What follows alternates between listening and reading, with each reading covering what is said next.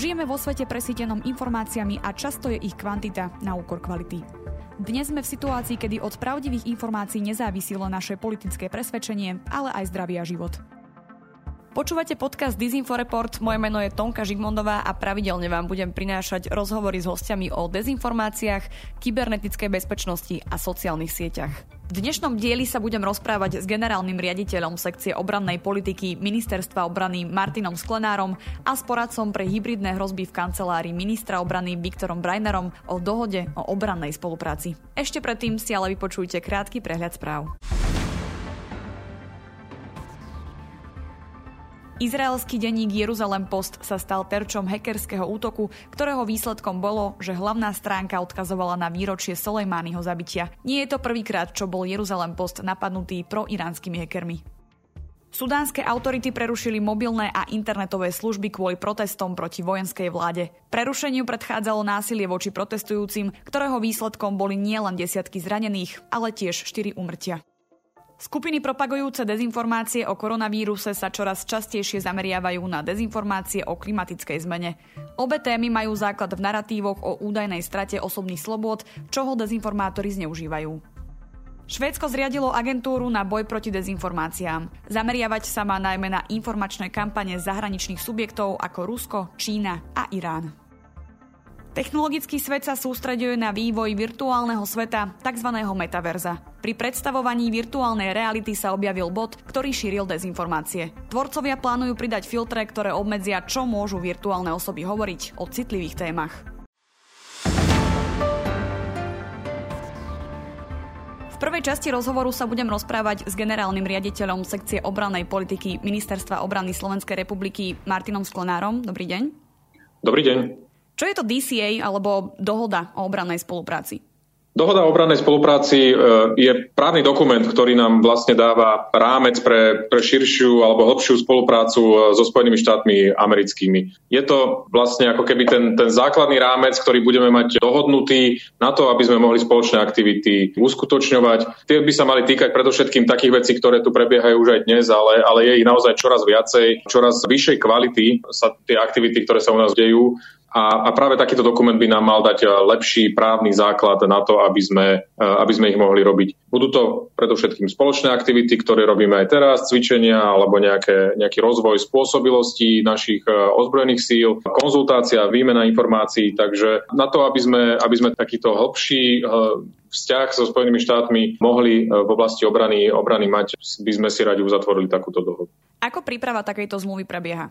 Prebieha štandardne ako príprava akejkoľvek medzinárodnej zmluvy alebo, alebo dohody. V praxi v podstate jedna strana príde s návrhom, kde na základe nejakej, nejakej skúsenosti, v tomto prípade prišla s návrhom e, americká strana na základe skúsenosti z našej spolupráce od roku 93, ktorú máme, e, či už je to zo spoločných cvičení alebo nebodaj aj zo spoločného pôsobenia v operáciách medzinárodného krízového manažmentu. A na základe tohto, e, tohto návrhu, ktorý je teda položený na stôl, potom strany rokujú a každá má svoje záujmy a každá sa snaží navrhovať nejaké zmeny v tej dohode tak, aby, aby to lepšie vyhovovalo tej strane. Čiže máte návrh, protinávrhy, e, strany argumentujú za, za svoje návrhy, vysvetľujú, ako je niečo možné alebo nemožné, prečo niektoré požiadavky druhej strany nie sú možné uskutočniť. Našim zámerom pri rokovaní o tejto dohode konkrétnej bolo, bolo samozrejme okrem zachovania si suverenity zabezpečiť, aby takáto dohoda mala čo najmenší vplyv na, na právny rámec, ktorý my v Slovenskej republike máme. Takže veľa z tých e,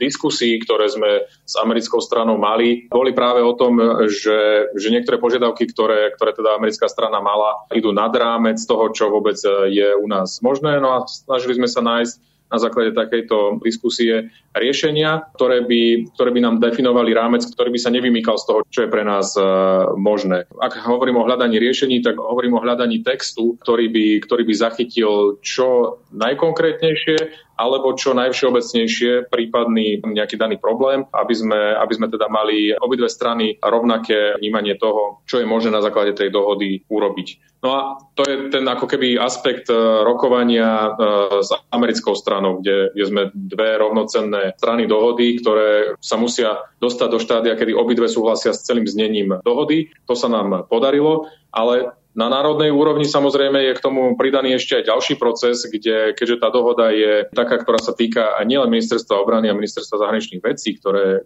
viedli tie rokovania s americkou stranou, ale týka sa aj, aj mnohých ďalších rezortov, ministerstiev, tak samozrejme súčasťou rokovaní bola veľmi aktívna komunikácia s jednotlivými ministerstvami, ktoré majú v portfóliu dané oblasti, či už s ministerstvom vnútra ohľadne vstupu cudzincov na naše územie alebo s ministerstvom dopravy, aké sú podmienky využívania niektorých e, letísk napríklad. E, vieme, že Sliač má aj civilnú prevádzku v rámci svojho územia, v rámci svojho teritoria, čiže, čiže je tam viacero takých, e, alebo teda mnoho aspektov, ktoré sme v tom procese museli prerokovať aj s inými rezortami a a kde samozrejme na základe toho, čo odborníci jednotlivých rezortov povedali, sme sa snažili hľadať opäť riešenia, ktoré by boli akceptovateľné ako pre našu stranu, tak pre americkú stranu. Prečo túto zmluvu uzatvárame?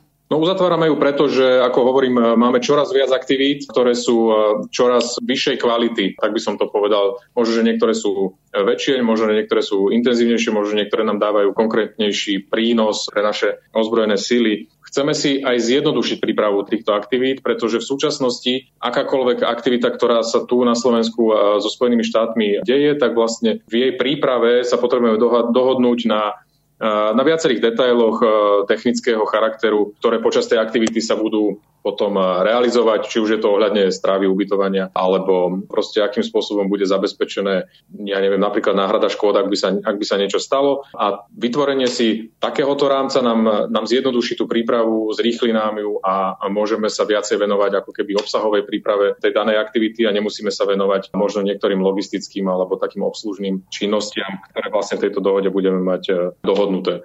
V tejto dohode rozširujeme aj, aj možnosti spolupráce o ďalšiu oblasť, ktorú doteraz na základe e, existujúceho rámca memoranda z roku 1994 sme nemohli využívať a to je napríklad spoločná výstavba na pozemkoch, ktoré patria ministerstvu obrany. Je to veľmi dôležitá, dôležitá vec, pretože Samozrejme, e, ak sa bavíme o výstavbe na našich pozemkoch, tak, e, tak je veľmi lákavé využiť peniaze, ktoré iné krajiny dokážu využiť, keďže takýto rámec e, s americkou stranou si uzatvorili a môžu teda využívať tie finančné prostriedky, ktoré Spojené štáty dávajú k dispozícii na, na modernizáciu vojenskej infraštruktúry. Dnes to peniaze, ktoré akože prichádzajú na fungovanie nejakých Američanov alebo, alebo len ich techniky. Sú to peniaze, ktoré od roku 2014 Spojené štáty dávajú k dispozícii pre e, využitie v krajinách, ktoré sa nachádzajú v Európe a ktoré potrebujú modernizovať svoju infraštruktúru v súvislosti s bezpečnostným prostredím a s vývojom, ktorý vo svete je. E, dohodnutie takéto dohody nám samozrejme dá a túto možnosť, ktorú hovorím, v súčasnosti nemáme a nedokázali by sme, tak ako iné krajiny, využiť práve túto možnosť. Nevedeli by sme, akože nemali by sme ten rámec na to, aby Spojené štáty spoločne s nami sa dohodli, že na našom území vznikne nejaká, ja neviem, buď modernejšia alebo nová budova, ktorú by zafinancovali Spojené štáty. A s tým samozrejme tam sa bavíme momentálne o projektoch, ktoré sú zhruba v hodnote 100 miliónov dolárov eh, k dispozícii, v podstate predschválené pre Slovenskú republiku eh, ale vieme, že v budúcnosti takýchto projektov môže byť o mnoho viacej. V praxi Spojené štáty s každým novým rozpočtom, svojim štátnym rozpočtom zvýšia dostupné financie na, na práve takéto účely zhruba o 200 miliónov až 250 miliónov ročne. Čiže tam je naozaj e, priestor na to, aby v budúcnosti sme sa so Spojenými štátmi dohodli aj na, e, na iných možnostiach. No a veľmi dôležitou súčasťou toho, čo nám e, táto dohoda ponúka, je aj, aj nastavenie si systému pôsobenia amerických vojakov na našom území v prípade, že by si to bezpečnostná situácia vyžadovala. Tá dohoda nám, nám ustanovuje, aké sú ich práva a povinnosti, čo si môžu u nás dovoliť a čo si u nás nemôžu dovoliť a tento systém bude, e, bude pripravený, budeme ho môcť využiť e, v prípade, že by sme naozaj potrebovali, aby spojenci a predovšetkým Spojené štáty americké nám, nám prišli pomôcť buď odstrašiť alebo, alebo obrániť sa voči nejakému prípadnému nebezpečenstvu. Je to naozaj niečo, čo je štandardné pre, pre krajiny NATO a navyše, keďže my sme jednou z krajín, ktorá je priamo na východnej hranici NATO, tak je to, je to o to pochopiteľnejšie, že, že chceme mať dohodnutý rámec na prípadnú prítomnosť amerických vojakov na slovenskom území prípade, že si to bude situácia vyžadovať. Veľmi úprimne, zo všetkých spojeneckých krajín, s ktorými v rámci NATO spolupracujeme, rozhodujúcou sílou, ktorá, ktorá v NATO je, tak sú práve Spojené štáty a, a s nimi takúto dohodu chceme mať pripravenú práve pre, pre tie najhoršie scény. Sú ešte nejaké ďalšie výhody, ktoré pre nás táto zmluva prináša? Tak myslím, že okrem, okrem zjednodušenia a, a nejakých finančných benefitov práve toto je najdôležitejší prínos mať ako keby e, jasne definované pravidlá prítomnosti e, práve Spojených štátov ako rozhodujúceho spojenca v prípade, že, že bezpečnostná situácia si bude vyžadovať, aby naše ozbrojené sily boli posilnené o iné zahraničné ozbrojené sily. Či už budú nielen zo Spojených štátov, ale aj z ďalších krajín e, to. Poďme si prejsť jednotlivé potenciálne zavádzajúce informácie o zmluve, ktorých sa na Slovensku ujali rôzni aktéry. Strácame kvôli nej našu suverenitu? Suverenitu kvôli nej nestrácame. Samozrejme, niektorí tvrdia, že dokonca je prejavom suverenity, že takúto zmluvu uzatvárame so Spojenými štátmi ako rovnocenná krajina s rovnocennou krajinou. Aj v samotnom texte dohody hovoríme, že, e, že zmluva rešpektuje suverenitu a, a právny poriadok Slovenskej republiky. Naozaj tu nie sú e, obavy o tom, že by táto dohoda bola v rozpore s našou suverenitou. Ako hovorím, v tejto dohode e, sa staviame ako dve rovnocenné strany voči sebe. Dojednávali sme ju ako rovný s rovným. Nie je to v nejakej situácii, kedy by nás niekto okupoval a, a navrhoval nám nejaké nevýhodné podmienky. Keby Keby táto dohoda pre nás neprinášala nejaké výhody alebo teda zlepšenie našej situácie, tak Slovenská republika samozrejme ju nemusí uzatvoriť. Ak by sme hľadali paralely niekde v minulosti, tak áno, mali sme zmluvy o, o statuse niektorých zahraničných ozbrojených síl na našom území, ale tie sme uzatvárali v úplne inej situácii a, a myslím si, že možnosť neuzatvoriť takúto zmluvu sme na stole nemali.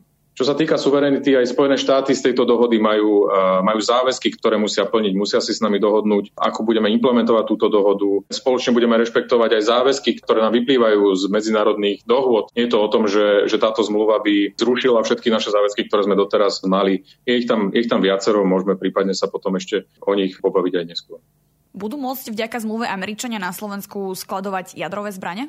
Práve, práve toto je jedna z tých oblastí, kde sa bavíme o tom, že táto zmluva nemení žiadne naše záväzky, ktoré máme z medzinárodného práva, ku ktorým sme pristúpili. V prvom rade treba povedať, že nikto tu žiadne jadrové zbranie skladovať nechce. Zmluva práve zachováva ten, ten stav taký, ako je doteraz, s rešpektovaním všetkých e, záväzkov, ktoré Slovenská republika na medzinárodnej úrovni dala o tom, že, že na svojom území jadrové zbranie nebude skladovať ani sa nebude snažiť ich vyvíjať e, a teda v zmysle zmluvy o, o jadrovom nešírení budeme pracovať len, len v oblasti civilného využitia jadrovej, jadrovej energie. Navyše e, zmluva vytvára rámec na to, že akékoľvek vybavenie alebo muníciu alebo čokoľvek, čo by sem Spojené štáty chceli doviesť, e, bude dopredu dohodnuté, prekonzultované so, so slovenskou stranou a, a teda realizovať sa bude len, e, len to, na čom sa so Spojenými štátmi dohodneme. Pre ilustráciu ten, ten dialog e, s americkou stranou e, v oblasti obrany prebieha aj dnes veľmi intenzívne a kľudne by som ho nazval aj, že, že dennodenne na mnohých úrovniach od, od politickej až po veľmi, veľmi praktickú úroveň alebo teda tú vojenskú na jednotlivých vojenských úrovniach velenia. A tak ako tak ako aj doteraz, aj ďalšie aktivity by vyšli práve z tohto, z tohto intenzívneho dialogu, ktorý s Američanmi máme o tom, čo by sme si mysleli, že by bolo vhodné spoločne uskutočniť. A ten dialog zahrňa nielen pôsobenie tu na Slovensku, ale zahrňa aj mnohé ďalšie oblasti, ako napríklad keď sme spoločne pôsobili v Afganistane alebo v Iraku, tak samozrejme sme sa bavili aj o tom, ako si vieme spoločne pomôcť tam. Máme momentálne v Spojených štátoch pilotov, ktorí e, cvičia na to, aby mohli lietať e, s našimi e, novými F-16, ktoré teda čoskoro dostaneme. Na základe tohto dialogu presne vieme, čo spoločne chceme robiť, ako to chceme robiť, čo sú detaily, ako to bude prebiehať a tak to bude aj do budúcnosti. Nie je realistické si myslieť, že, by Spojené štáty, že na základe tohto intenzívneho dialogu, ktorý, ktorý s Američanmi máme, že by Spojené štáty sem, sem nejakým nejakým tajným spôsobom alebo tajnostkárským alebo záhadným spôsobom prepašovali techniku alebo nebude aj zbranie, o ktorých by sme o ktorých by sme nevedeli. Najmä ak je to, ak sú to jadrové zbranie, ktorými keď chcete narábať, tak tá logistika a vlastne to, čo okolo toho všetkého musíte, musíte urobiť už len kvôli bezpečnosti, tak samozrejme je veľmi viditeľné a veľmi, veľmi odhaliteľné. To nemusíme sa mi o tom baviť a to sú naozaj potom veľmi, veľmi technické, technické debaty alebo teda debaty vhodné len na, na nejaké veľmi krízové situácie, ale to už je súčasťou aj možno nejakého messagingu, hej, alebo teda niečo, čo chcete vyslať nejaký signál komu si, príjimateľom takéhoto signálu, že, že tieto veci sa dejú. A to vôbec nie je na programe dňa a, a myslím si, že, že touto témou sa nemusíme zaoberať. Ako hovorím, zmluva v úvode veľmi jasne hovorí o tom, že záväzky, ktoré majú obe strany, tak budú tieto strany aj rešpektovať. Hovorí sa o tom, že slovenské orgány budú v prípade porušenia zákonov americkými vojakmi bezmocné. Je to naozaj tak? Rozhodne nie. Naše orgány nebudú bezmocné. Myslím, že asi najdôležitejšie je, e, je, je upokojiť e, situáciu tým, že pre, povedal by som, bežného slovenského občana sa v tejto súvislosti e, nič nezmení tak ako vnímal svoj vzťah doteraz k ozbrojeným silám Slovenskej republiky, tak môže naďalej vnímať svoj, svoj vzťah aj k ozbrojeným silám Slovenskej republiky a oni v niektorých aktivitách budú spoločne pôsobiť s Američanmi. Tak ako dnes pôsobia s Nemcami, s Čechmi, s Poliakmi, s Maďarmi, s kýmkoľvek z NATO e, a EÚ. Takúto skúsenosť máme a oni sa tu na tom našom území aj vyskytujú. Absolútne drvivé e, gro aktivít sa bude diať vo vojenských priestoroch cvičenia, manévre, akokoľvek to chceme nazvať, interakcia s civilným svetom bude skôr výnimkou, však takéto nastavenie poznáme. Vojaci cvičia vo vojenských priestoroch a nielen, že, že nezasahujú, ale snažia sa aj vyhnúť tomu, aby teda do civilného priestoru nejakým spôsobom zasahovali. V dohode, ktorú teda e, predkladáme na schválenie, sa, sa Spojené štáty zavezujú konať tak, aby rešpektovali naše predpisy ochrany zdravia, bezpečnosti a ochrany životného prostredia. Je to veľmi, veľmi jasný a, a jednoznačný záväzok, že teda ich konanie bude v súlade aj s našimi predpismi. Ak by došlo k porušeniu nejakého predpisu, tak e, z nášho pohľadu je jednoduchšie, aby ak Američan poruší nejaké predpisy, tak aby ho aj americké úrady za to riešili, aby zjednali nápravu. E, tak je to postavené aj e, v dohode. Nech si Američania teda vyriešia svojich vojakov, ktorí sa previnili, na ktorých Američania majú asi jedno, jednoznačnejšie a lepšie a priamejšie nástroje na to, aby, aby teda to konanie bolo buď potrestané alebo zastavené v nejakej, v nejakej situácii. Prakticky je to situácia, kde e, sa stretávajú dve jurisdikcie, dve, dve zodpovednosti vlastne dvoch štátov, e, kde v jednom priestore teda sa stretnú e, ako keby dve skupiny vojakov, ktoré sa riadia dvoma práve týmito zodpovednosťami, alebo teda dva štáty sú za ne zodpovedné. No a našim riešením bolo, aby počas toho času, kedy tie dve zodpovednosti sa prekrývajú, slovenská a americká, a my teda tvrdíme, že, že za to, čo spôsobia Američania, by mali dnes Američania zodpovednosť a teda nech tú jurisdikciu uh, uh, majú Američania. Tak ale našim záujmom počas tých rokovaní bolo, aby toto nebol akože stav, ktorý by trval, trval navždy, že by sme sa navždy zdali tejto našej zodpovednosti.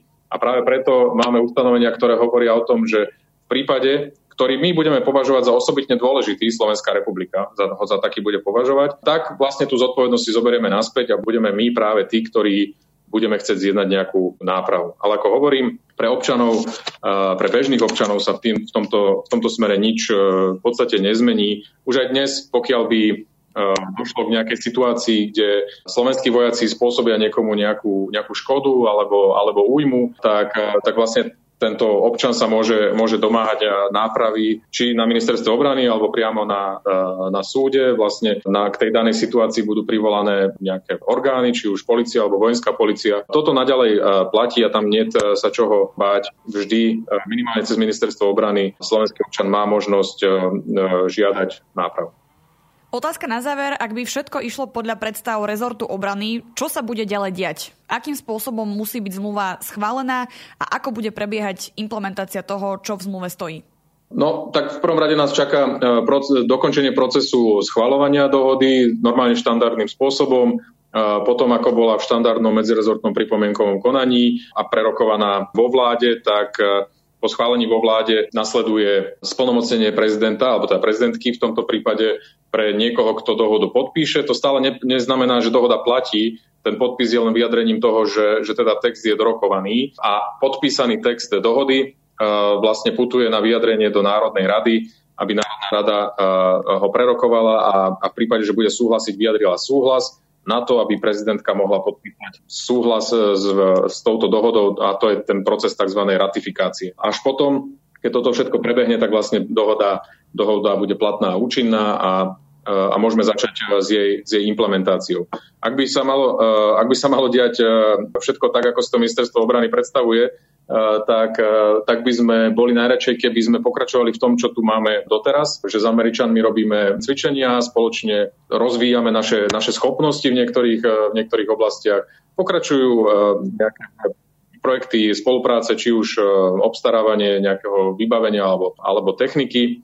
No a veľmi radi by sme boli, keby sme teda využili aj tú novú časť a to je práve tá, tá výstavba a modernizácia našej infraštruktúry na to, aby sme boli schopní túto dohodu vykonávať, tak v niektorých oblastiach e, budeme potrebovať e, si dohodnúť ešte nejaké detailnejšie dohody, e, tzv. implementačné dohody, ktoré nám ako keby detailnejšie spresnia to konkrétne, že čo znamená napríklad v oblasti práve takéto výstavby, ako prebieha proces povolenia danej konkrétnej stavby, to poskytuje akú dokumentáciu aké sú podmienky, ktoré musia byť e, dodržané, aké sú lehoty, kto komu čo odovzdá, e, akú dokumentáciu a tak ďalej. Čiže ešte nás čaká, ako keby táto dohoda nie je, nie je definitívnym záverom nejakého e, vytvorenia právneho rámca, ale je tým, je tým hlavným obrysom toho rámca a v tomto rámci práve budeme ďalej precizovať v jednotlivých oblastiach spôsoby, postupy a, a vlastne akým spôsobom bude, budeme tie aktivity jednotlivé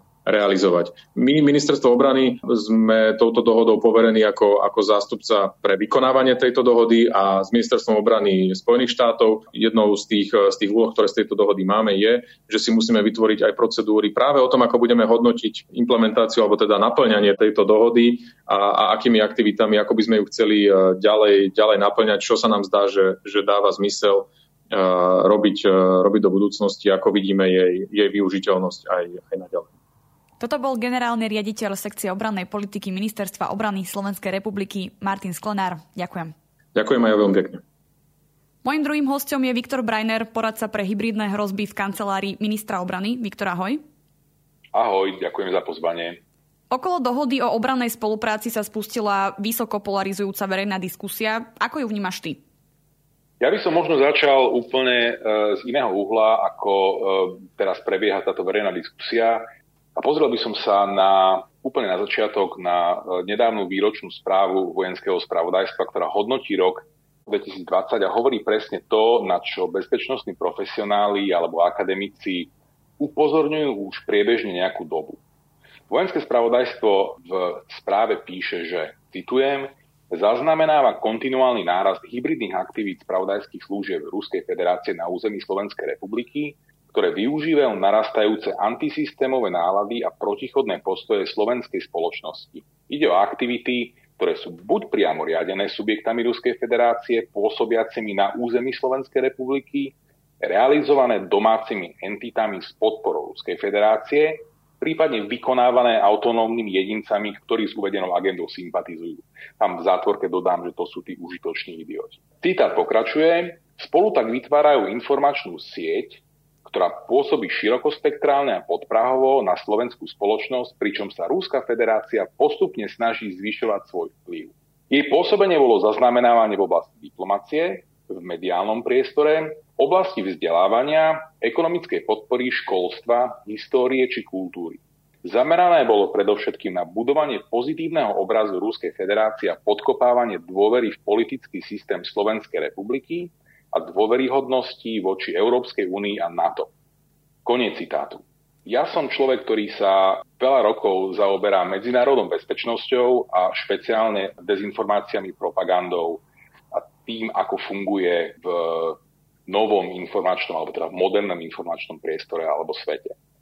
Za posledné dni, alebo teda za posledný týždeň, respektíve odkedy bola oznámená dvomi ministrami dohoda alebo respektíve ten návrh dohody o obranej spolupráci, tak e, sme svedkami toho, že sa na nás vali neúnosné množstvo propagandy a anti, antiamerikanizmu a v zásade valcuje slovenský verejný priestor. Nemusíme sa úplne stotožniť s každým krokom zahraničnej politiky Spojených štátov a súhlasiť s tým, e, čo nepovažujeme za správne či morálne. To je v poriadku tak ako v každom partnerstve. Musíme si však uvedomiť, že sme jedinou krajinou na východnej periférii aliancie, ktorá ešte takúto zmluvu nemá.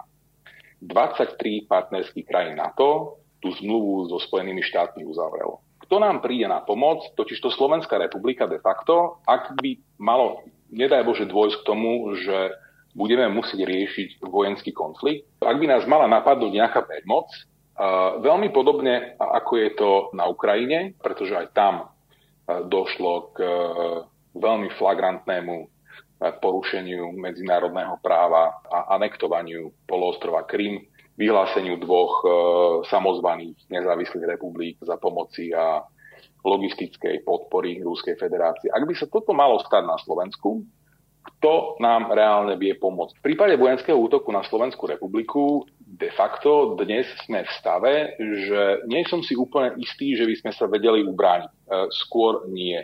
Preto v tej aliancii sme. Pretože nás prídu brániť naši partnery. A kto je najsilnejším partnerom Slovenskej republiky v NATO? Tak sú to Spojené štáty a potom sú to Nemci a Francúzi a všetci ostatní a Angličania. Zmluva e, z USA je štandardnou zmluvou, zopakujem to, majú 23 z 30 krajín aliancie. Majú ju e, Maďari, Poliaci, Estonci, Litovčania, Lotyši, Nóri a niekoľko ďalších. Skúsme sa zamyslieť, že komu sa nepáči silné strategické partnerstvo malej krajiny na periférii Severoatlantickej aliancie. Správna odpoveď je Ruskej federácii, ktorá vníma svet ako hernú plochu mocností a ich autonómnych sfér vplyvu. Do týchto sfér vplyvu si veľmoci vzájomne nezasahujú. Hej? To znamená, ako mali Spojené štáty svoju sféru vplyvu počas uh, obdobia studenej vojny a Sovietský zväz mal druhú sféru vplyvu svojho. Dneska v mysli ruských vojenských plánovačov to funguje tak, že do tých sfér vplyvu si veľmoci nezasahujú. Nuž a pre vojenských plánovačov v Kremli je dnes, v roku 2022, Slovensko presne tam, kde bolo za čas Sovietskeho zväzu. No v ich sfére vplyvu. Vraciam to znovu k výročnej správe vojenského spravodajstva, ktorá to veľmi jasne hovorí. Rúskí vojenskí plánovači, a poviem to veľmi otvorene a nebudem hovoriť o tom, že sú to nejakí plánovači cudzej moci, pretože je to verejné tajomstvo, o ktorom naozaj bezpečnostní experti, akademici píšu, hovoria. E, niekoľko rokov existuje strašný kopec akademickej e, literatúry presne na túto tému. Rovnako existujú aj rôzne aliančné dokumenty, ktoré si diplomati a bezpečnostní experti medzi sebou vymieňajú, ktoré hovoria jednoznačným jazykom. Rúskí vojenskí plánovači považujú totižto informačné operácie za mimoriadne efektívnu súčasť presadzovania mocenských záujmov svojej krajiny. Ide o dlhodobé vplyvové operácie, ktoré sú vopred rozfázované na niekoľko častí a plánované na 10, 20 a viacročné obdobia. Ako ruské no. vplyvové informačné operácie na Slovensku fungujú? No, Znovu sa budem opierať o tú správu vojenského spravodajstva, e, ktorá hovorí, že e, Ruská federácia sa snaží postupne zvyšovať svoj vplyv a robí to aj tým, že pôsobí v mediálnom priestore. Dneska mediálny priestor e, je do veľkej časti sa presunul na sociálne siete, ktorých algoritmy nefungujú tak, ako by sme si to predstavovali, ale dávajú prednosť tým hráčom, ktorí sú schopní, tým najhorším možným spôsobom polarizovať svojich eh, divákov a poslucháčov, respektíve v nich vytvárať silné emócie, pocitu hnevu a, a nenávisti. Takto funguje Facebookový algoritmus. Čím viacej týchto emócií ten hráč dokáže v svojom publiku vyvolať, tým viacej algoritmu sociálnej siete jeho obsah tlačí, tým viacej je populárny. Dneska si pozrieme slovenský Facebook a vidíme, že tí najpopulárnejší hráči alebo tí hráči, ktoré majú najvyšší výtlak, sú presne tí ľudia, ktorí mobilizujú svoje publikum na ten najhorší hejt a nenávisť najhrubšieho zrna. V čase, keď Ruská federácia hybridným útokom na Ukrajinu flagrantne porušila medzinárodné právo a vojenskou agresiou anektovala ukrajinský Krím, na Slovensku začali nenápadne pôsobiť skupiny prokremenských webov, aby som sa vrátil k e, vašej otázke o tom, že ako to na Slovensku funguje. Čiže vraciame sa do roku 2015, kedy na tieto weby poprvýkrát upozornil aktivista a stredoškolský učiteľ Juraj Smatana. Vtedy ešte predstavovalo pre každú verejne činnú osobu spájanie svojho mena s týmito vplyvovými projektmi výrazné reputačné riziko. Ja si to ešte pamätám. Spájať samého seba hlavnými správami alebo so zemavekom bolo také No, ľudia si na to naozaj dávali pozor dneska, je to normál. Dneska, je to, dneska sa to znormalizovalo tak, že v zásade polovica parlamentu už dneska mobilizuje svoje volictvo na absolútne dezinformácie, konšpiračné teórie. Čiže to je presne to rozfázovanie na niekoľko desiatok rokov.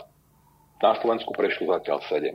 Ruskí plánovači sú však trpezliví a vedia, že nepriateľské informačné aktivity, ktoré zámerne pôsobia pod prahom zvyčajnej reakcie vlád a štátov, budú tieto krajiny vnímať na najvýš ako nejaký nemilý vedľajší efekt modernej doby, no že keď sa nakoniec pamätajú, tak bude neskoro. V srdciach a mysliach slovenských ľudí už vtedy v roku 2015 začali robiť a dodnes robia presne to, o čom vojenské spravodajstvo píše vplyvové informačné operácie.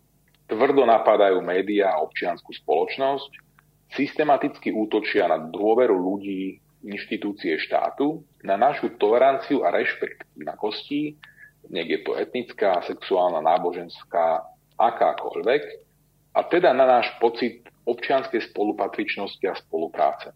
Čiže hodnoty a, a samotný systém demokratického zriadenia. Sú to hodnoty, ktoré nás držia ako spoločnosť pokope účel je polarizovať, stavať, alebo teda vytvárať malé skupinky ľudí a staviať ich proti sebe. Divide impera.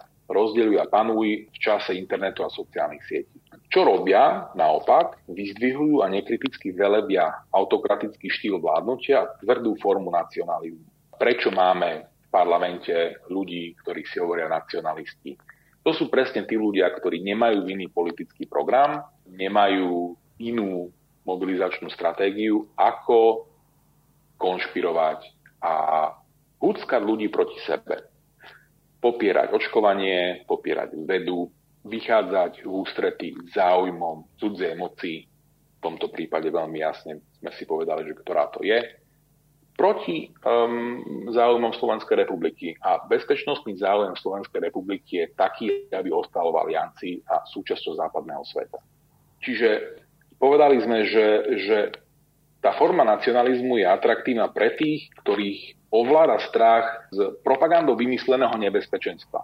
Pretože tá propaganda všeobecne, podľa poučky, čo robí, je vytvára pocit nebezpečenstva v mysliach ľudí, ktorých potom viete ovládať. Čím viacej máte strachu, tým viacej vami tí ľudia vedia robiť, čo sa im zmyslí. No a pokiaľ nebezpečenstvo nehrozí, no tak ho vymyslí. Čiže mikročipy vo vakcínach, vakcíny boli otestované, vakcíny vás premenia na opice, lebo sú z opičieho nejakého, eh, nejaké látky. Vedľajšie reakcie na vakcínu, smrť po vakcíne a všetko to, a to sme ešte len pri očkovaní. Nemusíme ani sa dostať k tej zmluve. No a pri tej zmluve o obranej spolupráci tu máme jadrové zbranie, Máme tu strach z prítomnosti e, amerických základín na našom území. Ľudia sa rozčilujú kvôli tomu, že údajne strácame nejakú suverenitu kvôli tomu, že americké posádky si budú môcť e, porušovať e, náš trestný poriadok bez toho, aby sme ich mohli odstíhať. To, že použijú slovenské územie na to, aby, aby napadli, alebo teda napadli, aby presunuli alebo sa zúčastnili bojov na Ukrajine, ďalší nezmysel. Všetky tieto veci, ktoré dneska odznievajú práve že v tej ako keby verejnej debate, sú nezmysly. Sú vecne neopodstatnené argumenty, ktoré, ak si naozaj človek tú zmluvu preštuduje, tak v tej zmluve není zmienka o jadrových zbraniach. Dokonca ani slovo jadro, ani nukleárne sa tam akože ani raz nespomína. A slovo nukleárne, jadrové alebo hoci čo, čo sa vôbec môže týkať jadrových zbraní, materiálu sa nespomína ani v, v maďarskej zmluve, ani v poľskej, ani v estonskej, ani v litovskej, ani v lotyšskej. Proste to je čisto húckanie ľudí proti strategickému bezpečnostnému záujmu Slovenskej republiky vytvoriť partnerstvo s našim najsilnejším aliančným partnerom. No a znovu, kto o to má záujem, vráťme sa k citácii vojenského spravodajstva. Hej. Tak tomu ako keby viacej povedať neviem, a to je jediná verejná, verejný dokument, na ktorý sa viem odvolať. Ale to nám stačí. A teraz, tá forma nacionalizmu je atraktívna pre tých, ktorí, ktorí sú ovládaní takýmto strachom. A podľa toho našeho slovenského hesla, že cudzie nechceme a svoje si nedáme, títo ľudia burcujú do boja proti údajnému útlaku národa za rodinu, za vlast, budúcnosť detí a za tradície pravcov a, všetko to, však poznáme to z tých, z tých facebookových profilov a skupín a vyjadrení. Nože počítajú s tou postupnou normalizáciou šírených ideí v cieľovej spoločnosti a s ich prienikom do mocenských a silových štruktúr štátov. Znovu teda zdôrazňujem, toto je postupný proces, ktorý trvá niekoľko rokov. Ich sieť a spolupráca, vzájomná koordinácia rastie a rokmi získavajú väčší vplyv. Možno ešte trošku poviem o tej samotnej dohode, že ten ošiaľ e, okolo nej, ktorý v zásade bol rozpútaný skupinou verejne známych osobností očividným príklonom a sympatiami ku kremelskému režimu, hovorí presne o tom, o údajnej strate suverenity cez jadrové zbranie na území Slovenskej republiky a presnoprávnu zodpovednosť amerických vojakov a neviem čo ešte všetko. A ich cieľom je práve tá politická mobilizácia prokremelského, nacionalistického antisystému, ktorý chce e, zrušiť liberálnu demokraciu, ako ju dneska poznáme, a snaží sa o ešte väčšiu normalizáciu takýchto ideí spoločnosti. Ale nielen to, Medzinárodné bezpečnostné prostredie je dnes menej predvídateľné ako kedykoľvek predtým. Nemáme tu dva póly, že máme Sovietský zväz a Spojené štáty americké. To bolo v zásade pokojné obdobie. Dneska nevieme v bezpečnostnom prostredí predvídať nejaké zásadné zmeny v radoch mesiacov, a nie to ešte rokov. Slovensko je navyše jediná krajina, ktorá, na východnom krídle, ktorá je na tom východnom krídle NATO ešte stále bez rámcovej zmluvy so Spojenými štátmi. Má byť ochranou našej suverenity to, že so svojím najsilnejším spojencom v oblasti bezpečnosti žiadnu dohodu nepodpíšeme, pretože nás o tom presvedčajú prokremelské vplyvové projekty? Hovorí poradca pre hybridné hrozby v kancelárii ministra obrany Viktor Breiner. Ďakujem za rozhovor. Ďakujem za pozvanie. Všetko dobré prajem. Ak sa vám tento diel páčil, môžete nás podporiť či už jednorazovo alebo pravidelne cez Patreon. Umožnite nám tak vytvárať nielen kvalitný obsah, ale tiež budovať komunitu ľudí, ktorí rozumejú potrebe zdravého a transparentného infopriestoru. Viac informácií nájdete na stránke infosecurity.sk v sekcii podpora. Na príprave podcastu sa podielal Matej Spišák. Táto epizóda vznikla s podporou americkej ambasády na Slovensku. Verím, že si nás pustíte aj na budúce.